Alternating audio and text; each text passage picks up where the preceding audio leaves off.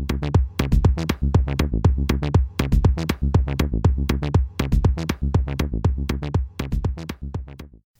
ladies and gentlemen, boys and girls, Mel Herbert here. You know, it's uh, Elon Daily, part of the Talking Tesla network of shows. It's Wednesday, it's the 27th, and it's the day before Thanksgiving. It is the best of the American holidays, let me tell you. Um, you know, the other holidays, okay, they're fine. They've got their good points. But Thanksgiving is the best because Thanksgiving, you don't give presents and you just eat and you hang out. And that's delicious, to lovely, and delectable. And every time they try and sort of ramp up the, uh, well, we should be giving gifts on uh, Thanksgiving, it gets shut down. And I like that. It takes away the pressure. Thank you very much. So have a great Thanksgiving for all of you that celebrate it. And let's do our first little thingy thing here, which is uh, Cybertruck is Tesla's last product for a while. But Elon teases uh, other tech announcements. This is according to Electrek. So Elon said this is the last product announcement for a while. I actually watched uh, the Cybertruck unveiling again last night just to pick up a few things. First, I wanted to hear Elon swear when the window smashed. Indeed, he did.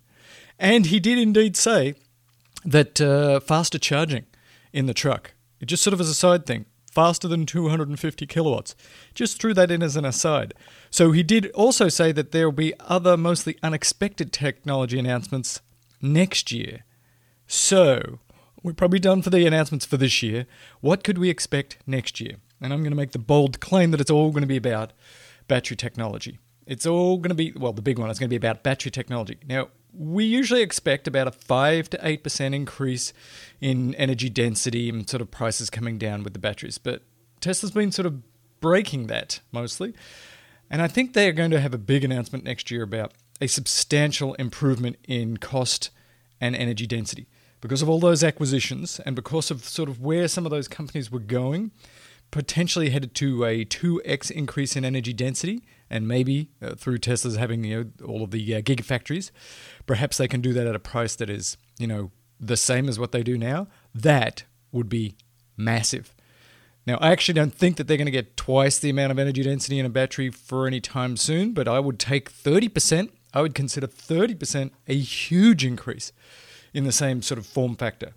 So that's what I'm going for. You heard it here first, second, and third. I think the big thing will be significant improvements in energy density in approximately the same form factor, and the price will be about the same. How's that? Wouldn't that be pretty cool? Just imagine that your Model 3 that, say, has 300 mile range, with a 30% increase, could get nearly 400 miles range. Hello, how would that be?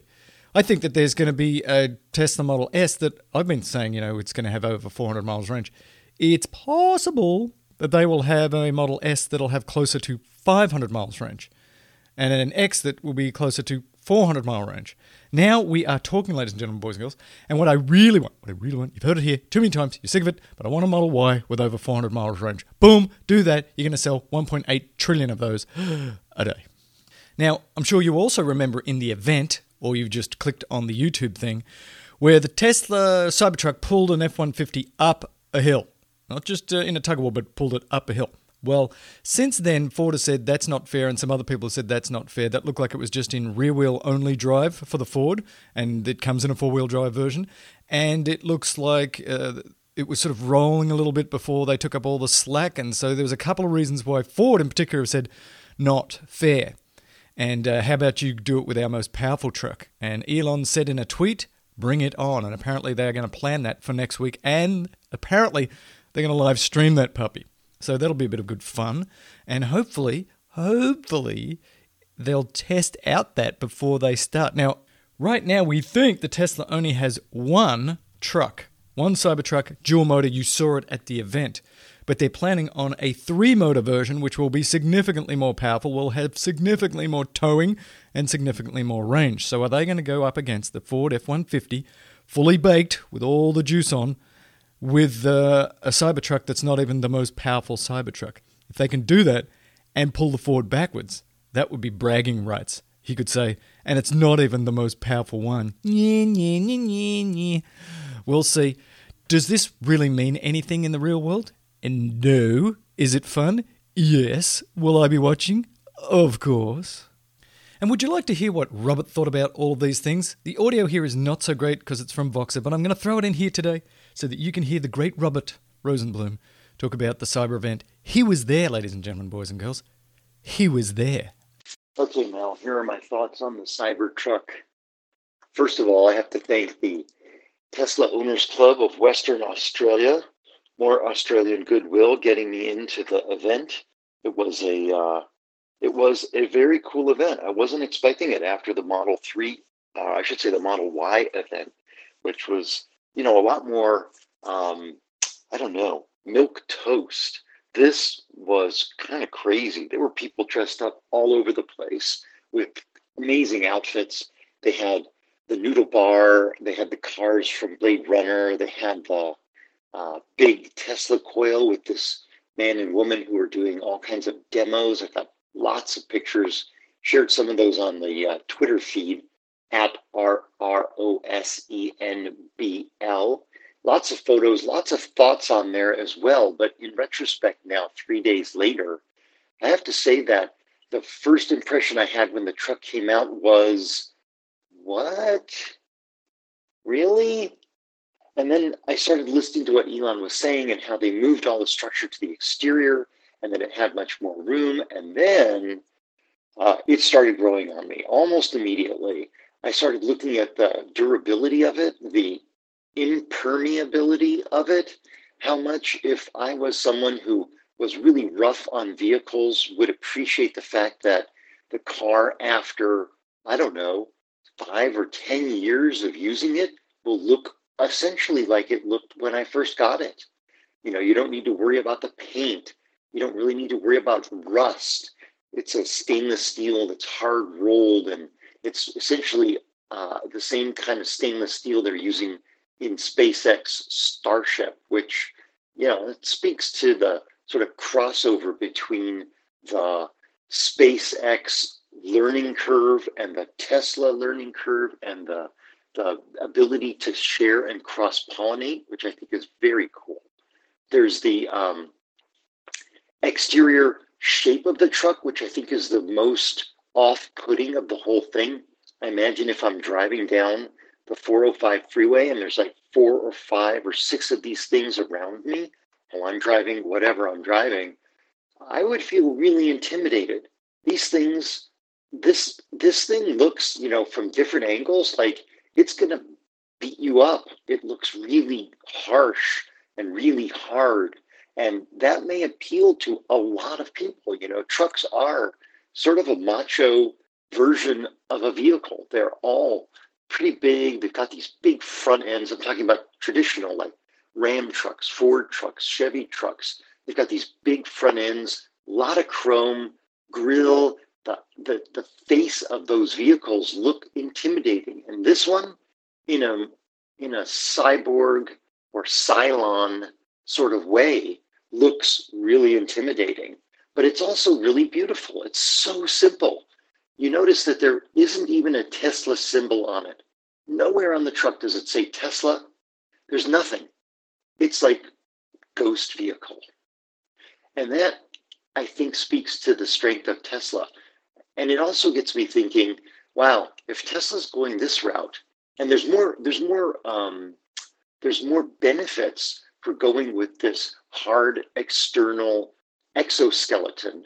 Uh, I'll continue on. The interior is huge. I mean, like six full-sized adults can sit in this car and not be cramped. There's leg room, there's shoulder room. It's not like the kind of cars where you've got a lot of bulk around you keeping you kind of in the car. The uh, the interior, I went through their VR experience twice, took a lot of notes. I'll share that when we record the big show. Um, and I'll give more thoughts on that. They've done some things that are, um, uh, you know, something that we would expect. Like instead of having a rear view mirror, it's a video uh, screen, which is being done already by like the Leaf and uh, the Bolt. I think has a video screen option where you can look, you know, and do other views like 360 views. And they didn't show that off, but they had that uh, video screen there that allowed you to see through the back because the visibility through the back is limited. And when you put the cover up over the vault. The vault is what they're calling the bed of the truck. The cover that comes up and over the vault is so, it's like this louvered in a track cover that, that uh, comes up behind the passenger seat and over the top of the vault. It's so strong you can stand on it. That's how it's designed to really seal that back of the truck. And of course, when that thing is up, you cannot see out the rear view mirrors. That's why the video screen is essential. Um, talked to a bunch of people that sat in the truck. They loved the seats. They were super comfortable. Remember, Tesla makes all its own seats. It's one of the only uh, car manufacturers that does that, or maybe the only car manufacturer that does that, because they were having so much trouble getting seats for like the Model 3 and earlier in the Model S. So they just make their own freaking seats so they can do whatever they want. Um, yes, the windows broke.